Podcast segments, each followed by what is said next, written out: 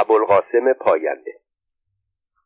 روزنامه نگار مترجم نویسنده دبیر فرهنگستان ایران رئیس اداره انتشارات و تبلیغات کشور نماینده مجلس مؤسسان دوم نماینده نجف آباد اصفهان در دوره های 21 و 22 مجلس شورای ملی.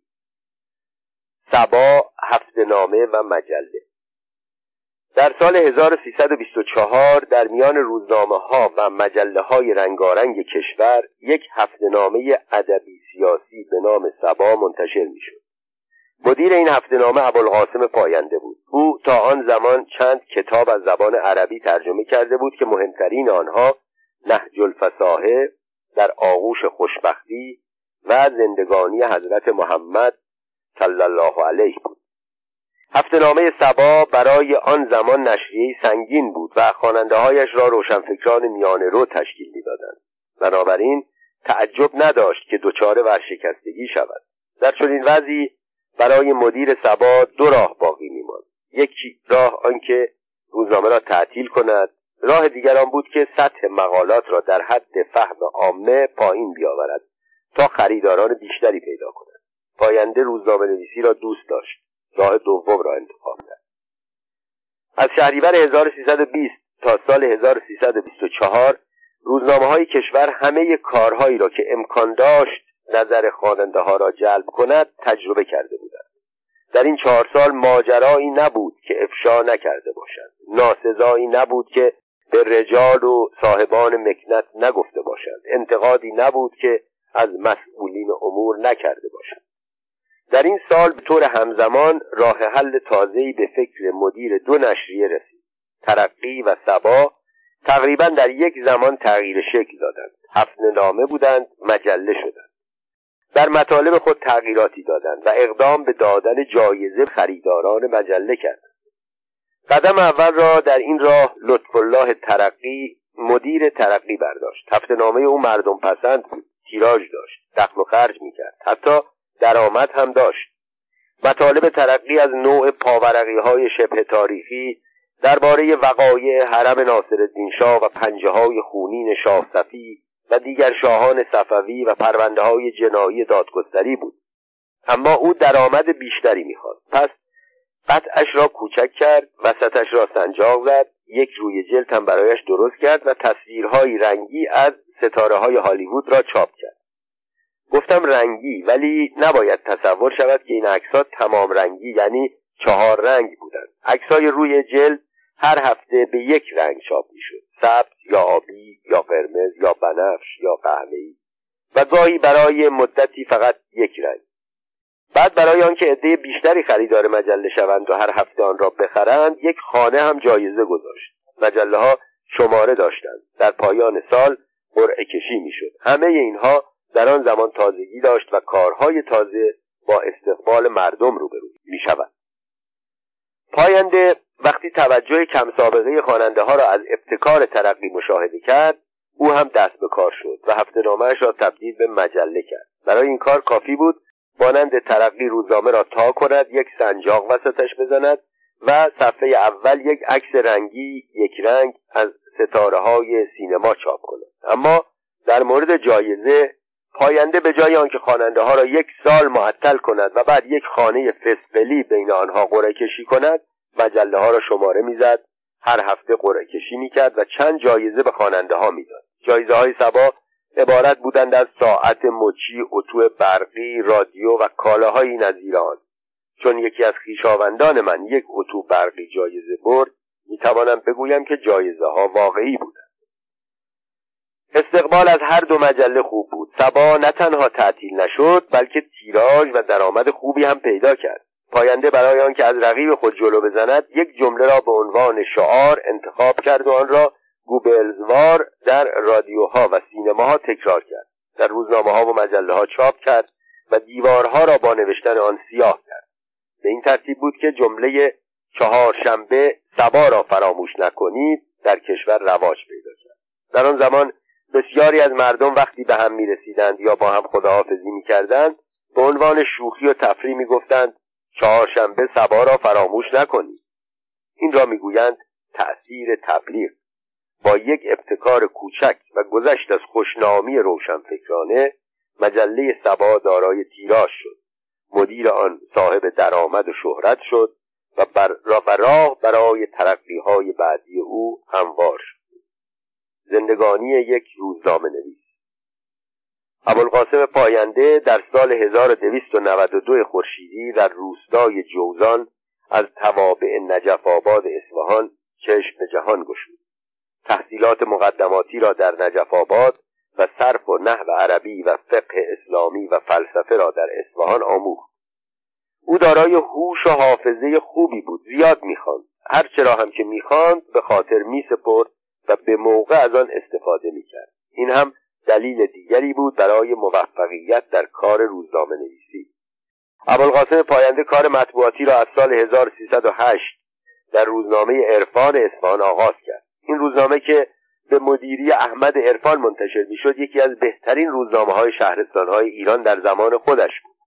پس از چندی پاینده به تهران رفت و در روزنامه های شفق سرخ علی دشتی و ایران زین العابدین رهنما به کار پرداخت.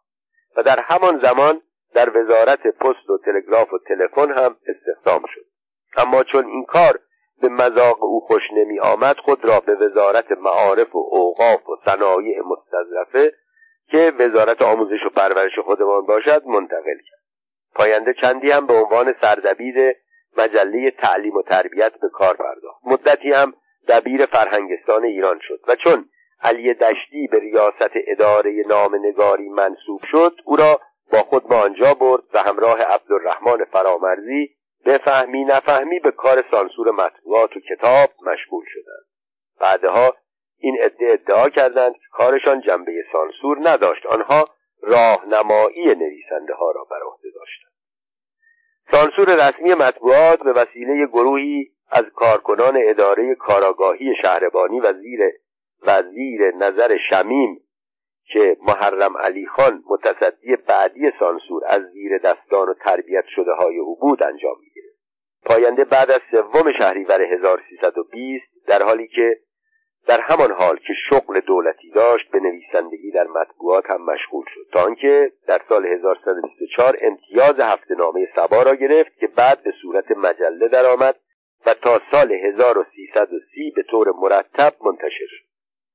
مجله سبا در زمان خود یکی از پرتیراژترین مجله های کشور بود و در هیئت تحریریه آن نویسنده ها و مترجمان مشهوری مانند شجاع الدین شفا ایرج مستعان دکتر حمید احمدی جلال نعمت اللهی محمد زرنگار حسن فرامرزی محمود رجا فضل الله جلوه رضا عزیزی و امیر حسین صدریپور با پاینده همکاری می‌کردند. این قوی ترین کادری بود که مجلات ایران تا آن زمان به خود دیده بودند.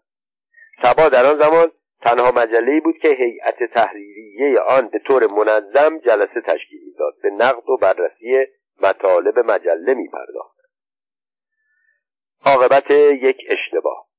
انتشار مجله سبا مصادف بود با ماجرای پیشوری در آذربایجان و نخست وزیری قوام السلطنه در تهران. سبا در این دوره بیشتر از سایر مجله های هفتگی به سیاست می پرداخت و چون یک مجله دست راستی بود به حزب توده ایران به حزب دموکرات آذربایجان به مظفر فیروز معاون نخست وزیر به سید جعفر پیشوری مدیر روزنامه آژیر که نخست وزیر آذربایجان شده بود به غلام یحیی دانشیان به ژنرال پناهیان به رهبران حزب توده و به و به همه شدیدا حمله می‌کرد. سبا مزفر فیروز را بوغلقالک مینامید. اسمی جعلی که پاینده آن را از ترکیب قسمتی از کلمه بوغلمون و شغالک ساخته بود. بعد از 21 آذر 1125 و گریز پیشوری به شوروی احزاب دست چپ دچار ضعف شدند. ابوالقاسم پاینده از این وضع برای حمله بیشتر به گروه های دست چپی استفاده کرد و تا روزی که مجله سبا در اثر قفلت یکی از نویسنده ها بهانه به دست مخالفان داد تا ضربه های او را با شدتی بیشتر پاسخ دهند به این کار ادامه می‌داد در هر روزنامه و مجله صفحه ها و ستون هایی وجود دارد که به آنها اهمیت داده می شود مانند سرمقاله گزارش های خبری تفسیرهای سیاسی صفحات انتقادی و نظایر آن که گذشته از مسئولان صفحه و سردبیر اغلب مدیر مجله هم آنها را می‌خواند تا مطالبی بر تا مطلبی برخلاف مسلحت و سیاست مجله منتشر نشود ولی صفحاتی هست که به خاطر غیر سیاسی بودن گردانندگان نشریات درباره آنها دقت زیادی نمی کنند مانند صفحات داستانها شوخیها مسابقات پاسخ نامه ها صفحات کودکان و غیره که بیشتر نویسنده های جوان و تازه کار آنها را اداره می کنند. یک سال بعد از انتشار مجله سبا در سال 1125 نامه ای از سوی یکی از خواننده های سبا به دفتر مجله رسید که نویسنده در آن از پاسخگوی مجله درباره مسئله خصوصی در مورد روابط زناشویی راهنمایی خواست. سوال از نوع سوالهایی بود که رسم نیست خواننده ها از مجله بکنند. مسئول صفحه پاسخ به نامه ها هم جوابی به آن داده بود که معمولا مجلات خانوادگی چنان جوابی را آنچنان بیپرده به خواننده های خود نمی‌دهند. مخالفان که از مدتها قبل در انتظار فرصتی برای حمله به سبا بودند از وضعی که پیش آمده بود استفاده کردند. به طوری که این نامه و پاسخی که به آن داده شده بود به صورت موضوع روز مطبوعات تهران درآمد.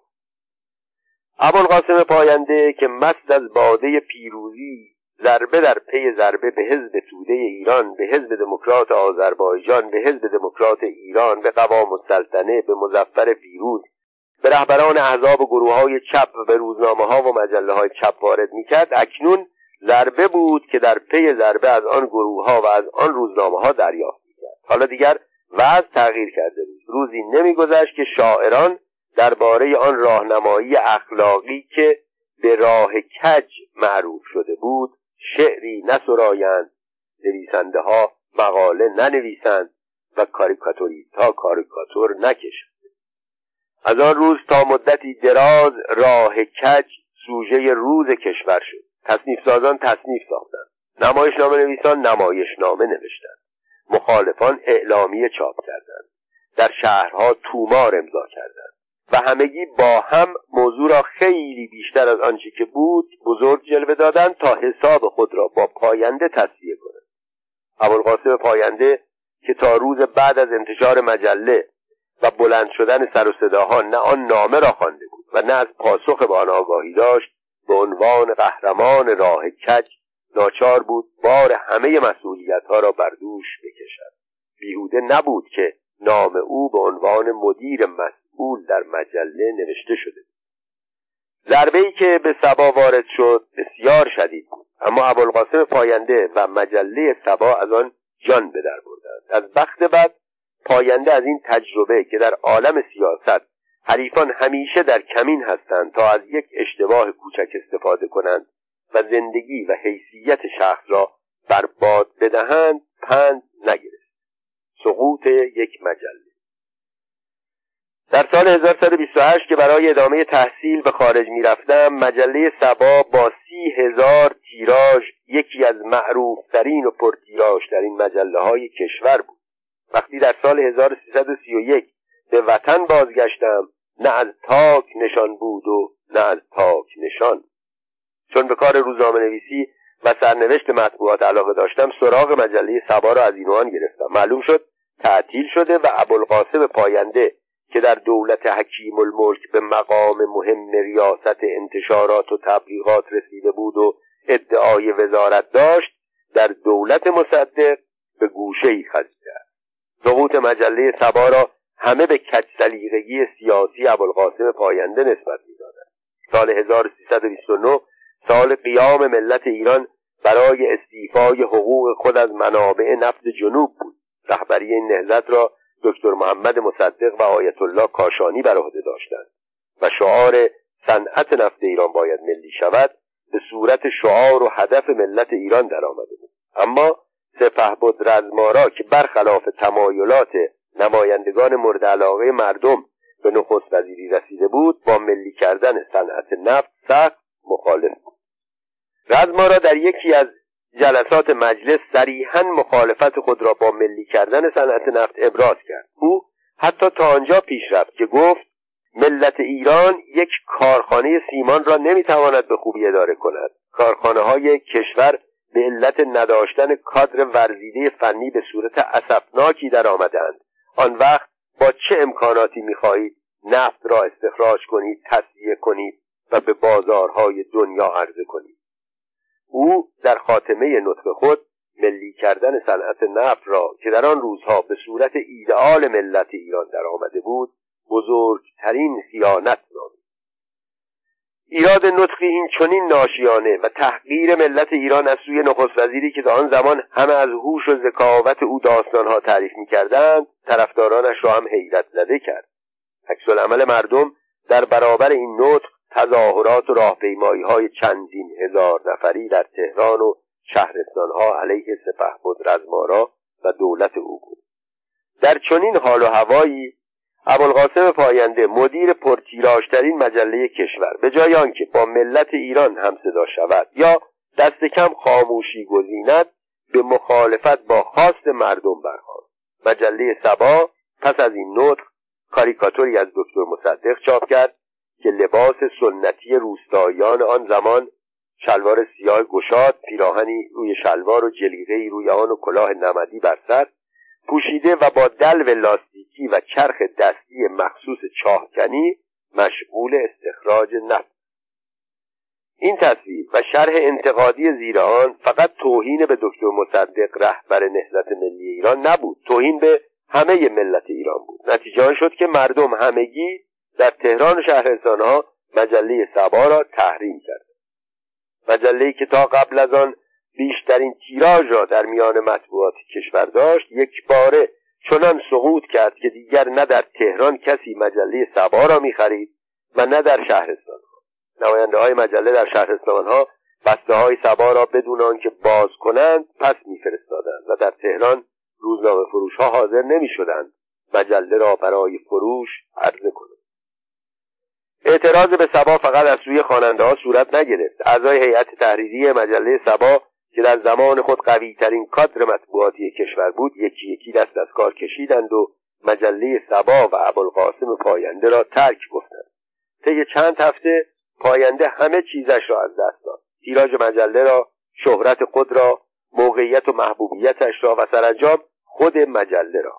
او که می‌دید مقاومت سودی ندارد مجله را تعطیل بعد از 28 مرداد که به کار روزنامه نویسی مشغول شده بودم گاهی ابوالقاسم پاینده را در مراسم مختلف می‌دیدم.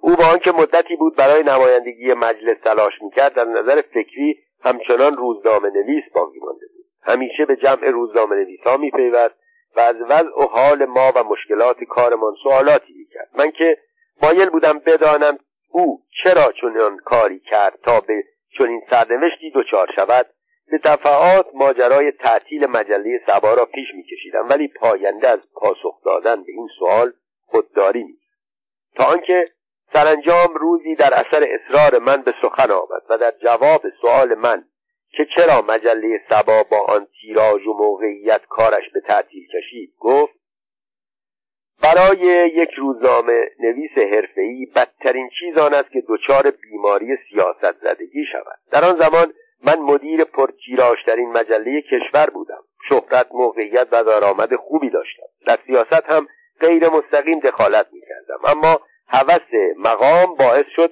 مجله و تیراژ و خواننده ها در نظر من در مرتبه دوم اهمیت قرار گیرند. در آن زمان سپهبد رزمارا نخست وزیر بود و جبهه ملی مبارزه شدیدی را علیه او آغاز کرده بود.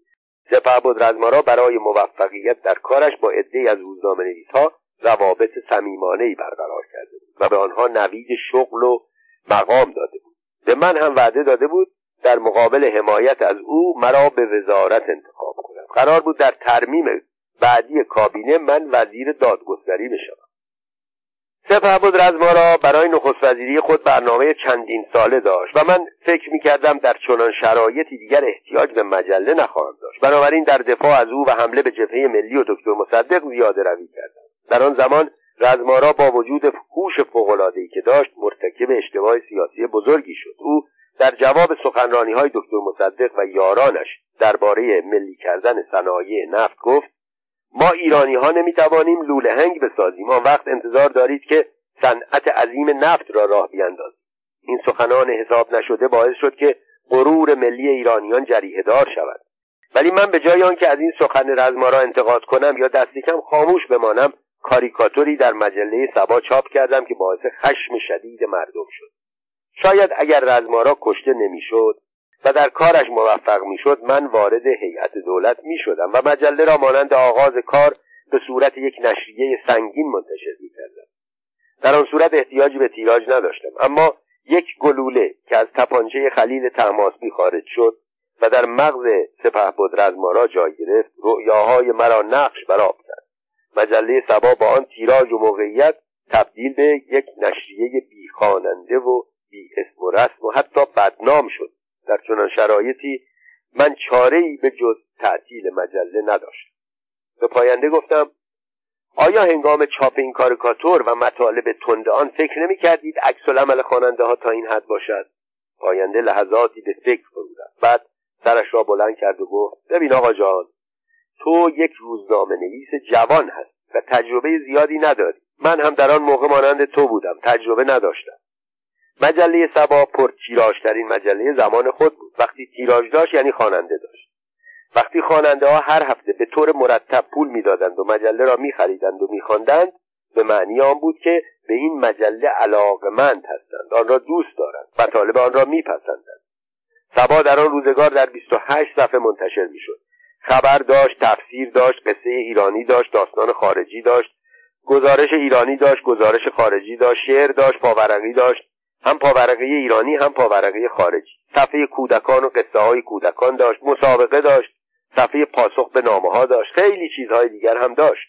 هر یک از این صفحات به وسیله نوی... بهترین نویسنده ها و مترجمان آن زمان تهیه شد خب اگر ما در یک قسمت اشتباه کردیم خواننده های آن قسمت باید ناراحت بشوند و حد اکثر که فقط آنها مجله را نخرند. من هیچ فکر نمی کردم عکس عمل مردم تا این حد شدید باشد. به این جهت به روزنامه نویس های جوان توصیه می کنم همیشه به خاطر داشته باشند که روزنامه نویسی حرفه بسیار حساسی کسانی که به این کار اشتغال دارند باید بدانند که با هر نوشته خود سندی می‌دهند که تا ابد ماندگار است و آنها همیشه باید جوابگوی آن نوشته باشند اگر من جایی نطقی کرده بودم و می‌دیدم عکس عمل بدی داشت آن را انکار می‌کردم. حتی اگر روزنامه ها می نوشتند که من چنین و چنان گفتم نوشته آنها را تکذیب می کردم اما با سندی که خودم داده بودم هیچ جایی برای انکار و تکذیب وجود نداشت. روزنامه نویس های بسیاری چون من قربانی اشتباه خود شد پاینده و آثار او فعالیت های ادبی ابوالقاسم پاینده را باید به دو قسمت تقسیم کرد. ترجمه نگارش. پاینده فعالیت های ادبیش را با شروع با ترجمه شروع کرد. او قبل از انتشار سبا در سال 1924 و بعد از تعطیل سبا در سال 1331 کتابهای مذهبی، اخلاقی و تاریخی متعددی را از عربی به فارسی برگردانده پاینده چون عربی را در حوزه های علمیه فرا گرفته بود در ترجمه متون عادی به اشکال برخورد نمی‌کرد. کتابهایی که پاینده از عربی به فارسی ترجمه کرد عبارتند از نهج الفصاحه مجموعه کلمات قصار حضرت محمد در دو جلد تاریخ سیاسی اسلام سه جلد مروج الذهب و تنبیه الاشراف علی ابن حسین مسعودی در آغوش خوشبختی و در جستجوی خوشبختی هر دو از لرد آویبوری. و شانزده جلد ترجمه تاریخ تبری از محمد ابن جریر تبری و بالاخره ترجمه قرآن مجید که در سال 1336 برنده جایزه سلطنتی بهترین کتاب شد. ابوالقاسم پاینده تا مدتها فقط به عنوان مترجم معلف و روزنامهنگار شناخته شده بود. در سال 1337 با انتشار مجموعه داستانی به نام سینمای زندگی فعالیت خود را به عنوان نویسنده آغاز کرد. بیشتر این داستانها قبلا در مجله های سخن تماشا و روزنامه کیهان چاپ شده بود. انتشار این کتاب در آغاز توجه کسی را جلب نکرد. منتقدان و روشنفکران زمان آن را ندیده گرفتند. حتی زحمت مطالعه و نقد و بررسی آن را هم به خود ندادند. تا آنکه احمد شاملو شاعر معاصر آن را در مجله سپید و سیاه به عنوان یک شاهکار ادبی و بهترین مجموعه داستانی که تا آن زمان به زبان فارسی نوشته شده معرفی کرد. تنها ایرادی که شاملو به این کتاب گرفت نام آن بود که به او در آن کج به کار رفته بود. این انتقاد مورد توجه نویسنده قرار گرفت و در چاپهای بعدی نام کتاب را به ظلمات عدالت تغییر داد. کتاب زن... سینمای زندگی یا ظلمات عدالت حاوی داستانهای تنظامیزی از خاطرات دوران کودکی نویسنده است. بعد از این کتاب پاینده کتابهای دیگری هم با نام دفاع از ملا نصرالدین و جناب دکتر ریش منتشر کرد. پاینده از نظر داستان نویسی پیرو سبک همشهری خود سید محمد علی جمالزاده بود. او در ظلمات عدالت با قلمی شیرین و تنظامیز به شرح ماجراهای دوران کودکی خود در روستای جوزان و شهر نجف آباد اصفهان میپرداخت. ایراد کار پاینده در داستان نویسی عدم آشنایی او با سبک داستان نویسی جدید بود. پاینده در نوشته های خود گاهی به پرگویی های غیر لازم می پرداخت و جملات و پاراگراف های طولانی به کار می برد جناب دکتر ریش یک کتاب تنز و انتقادی است. نویسنده با قلمی گزنده روابط پزشک و بیمار را در زمان خود مورد انتقاد قرار می‌دهد. در داستانهای کوتاه پاینده گاهی عدم هماهنگی به چشم می‌خورد. بعضی از داستانها دو تا سه صفحه از کتاب را می‌گیرد. در حالی که تعدادی از این داستانهای کوتاه از شست صفحه هم زیادتر است. با وجود تعریف کم سابقه ای که شاملو از کتاب سینمای زندگی پاینده کرد هنوز جامعه ادبی ایران پاینده را به عنوان یک داستان نویس نپذیرفته شهرت او بیشتر به عنوان یک مترجم و روزنامه نگار است تا یک نویسنده. درباره ترجمه های ابوالقاسم پاینده زیاد بحث شده.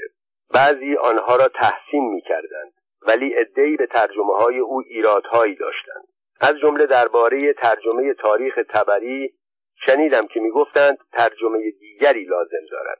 ترجمه قرآن مجید پاینده در زمان خود مورد تحسین فراوان قرار گرفت و برنده جایزه شد. اما استاد محمد فرزان در مجله یغما از ترجمه پاینده ایرادهایی گرفت که بسیاری از صاحب نظران آن را تایید کردند. متاسفانه بنا به نوشته زندیات حبیب یغمایی پاینده به جای آنکه از این ایرادها استقبال کند ناراحت شد و پیغامهای تندی برای فرزان و حبیب یغمایی فرستاد. استاد فرزان که اهل جدل و جدال نبود دنباله بحث را نگرفت و نقد او ناتمام ماند. در نتیجه پاینده فرصت نیافت کار بزرگ خود را اصلاح کند. این ایرادها نباید مانع از آن شود که درباره محاسن کار پاینده خاموش بمانیم. مقدمه ای که او بر ترجمه قرآن مجید نوشت به تصدیق صاحب نظران یک اثر ماندنی در تاریخ نصرهای فسیح فارسی است به طوری که همه به تحسین آن پرداختند. استاد عبدالرحمن فرامرزی که خود نویسنده چیره دست بود آن را چیزی در حد یک اعجاز نامید. ابوالقاسم پاینده از روزنامه نویسان باسواد زمان خود بود. نصری تمیز روان و بیغلط داشت. در مجله سبا با نوشتن دو ستون خبر به صورت انتقادی قدرت خود را در تنز نویسی نشان داد. او در این قسمت وقایع روز را می گرفت و به صورت تنز و به طور انتقادی تنظیم می کرد. ابوالقاسم پاینده که قبل از انتشار سبا کارش ترجمه کتابهای مذهبی و اخلاقی بود بعد از تعطیل مجله فرصت یافت به تعلیف و ترجمه بپردازد. او از سال 1330 تا پایان عمرش کار ترجمه و تعلیف را کنار نگذاشت. پاینده قلمی نیشدار داشت. در محاوره نیز اغلب نیش را همراه با نوش به کار می برد ولی البته کارهایش به ویژه در روزنامه نویسی بیشتر با نیش همراه بود تا نوش. او همواره می گفت روزنامه نویسی یعنی نیش زدن. در حرفه ما نوش وجود ندارد. آنقدر نیش زد که سرانجام از نیش دشمنان وجودش سراپا ریش پاینده جسمی سمین سری بزرگ و قیافهای دوژم داشت. ظاهر چهرهش چنان بود که گویی همیشه بویی بد مشامش را میآزارد. ولی با وجود قیافه عبوس همواره لبخند بر لب داشت و سخنانش پر از تنز و لطیفه و شیرین بود. پاینده اصطلاحات خاص خودش را داشت. همکاران او هنوز از یاد نمی‌برند که او همیشه به مناسبت یا بی مناسبت می‌گفت شهر روم یک روزه ساخته نشد. این یک اصطلاح معروف در ادبیات غرب است. اما خود او به آن اضافه می کرد شهر روم یک روزه هم خراب نشد. ایرج مستعان روزنامه نویس و نویسنده سرشناس که زمانی سردبیر مجله سبا بود درباره تحقیقات پاینده می گفت از کارهای جالب و ارزنده پاینده که متاسفانه هیچ جا از آن یاد نمی شود پیدا کردن ریشه سه هزار لغت فارسی ساسانی است که بعد از اسلام داخل زبان عربی شده بود. پاینده هرگز در سخنانش از شوخی و تنز و لطیفه قافل نمیماند. او از مدتها قبل علاقه داشت که از زادگاه خود نجف آباد اصفهان وکیل شود. در یکی از دوره ها که خود را کاندید کرده بود کمی بعد از آنکه معلوم شد در انتخابات شکست خورده یکی از نزدیکانش فوت شد. اظهار تأسف دوستان و آشنایان به خاطر این مصیبت بسیار زیاد بود به طوری که تا مدتها در روزنامه ها آگهی های تسلیت برای او چاپ می‌شد. روزی یکی از دوستان به دیدنش رفت و از واقعه اظهار تأسف کرد و گفت می‌دانم که شما از این مصیبت چه رنجی می‌کشید. پاینده جواب داد بله مصیبت دردناکی است. به ویژه آنکه اغلب فکر می‌کنم اگر این مرحوم چند روز زودتر میمرد این همدردی های صمیمانه حتما در کار انتخابات مؤثر واقع می‌شد و من به وکالت انتخاب می شده. باینده در دوره های 21 و 22 از نجف آباد اصفهان به مجلس رفت. اما در سالهای آخر عمر به کلی گوشگیر شده بود و تمام وقتش را صرف تحقیق و تعلیف و ترجمه می کرد. ابوالقاسم پاینده در هجده مرداد 1363 درگذشت. از او سه فرزند و سی اثر به جای مانده.